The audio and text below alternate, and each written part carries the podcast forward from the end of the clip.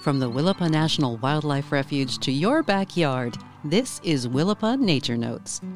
From the notebook of naturalist Rebecca Lexa, eelgrass.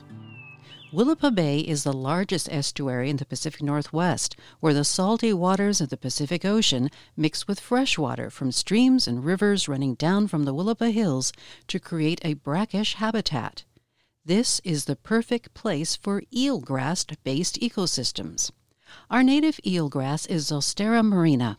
It grows in the shallower waters around Willapa Bay, looking like masses of dark green ribbons up to a yard long, floating delicately in the tides. You can think of eelgrass as the aquatic equivalent of trees.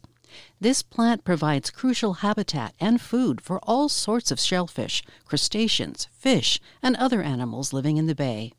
Local waterfowl graze extensively on eelgrass, making it an important source of food for them year round in areas where eelgrass has declined, so have waterfowl numbers.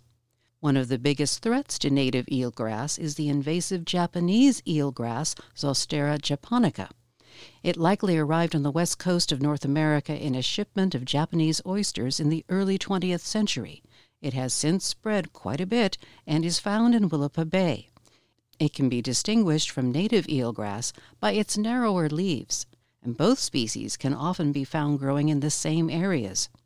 Japanese eelgrass decays faster than the native eelgrass after death, and this greater rate of decay could lead to water pollution that upsets delicate ecological balances in Willapa Bay and beyond.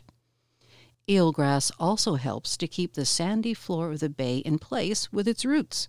When eelgrass is removed, such as through damage by an overpopulation of burrowing ghost shrimp, shellfish like oysters and mussels sink into the sand and die.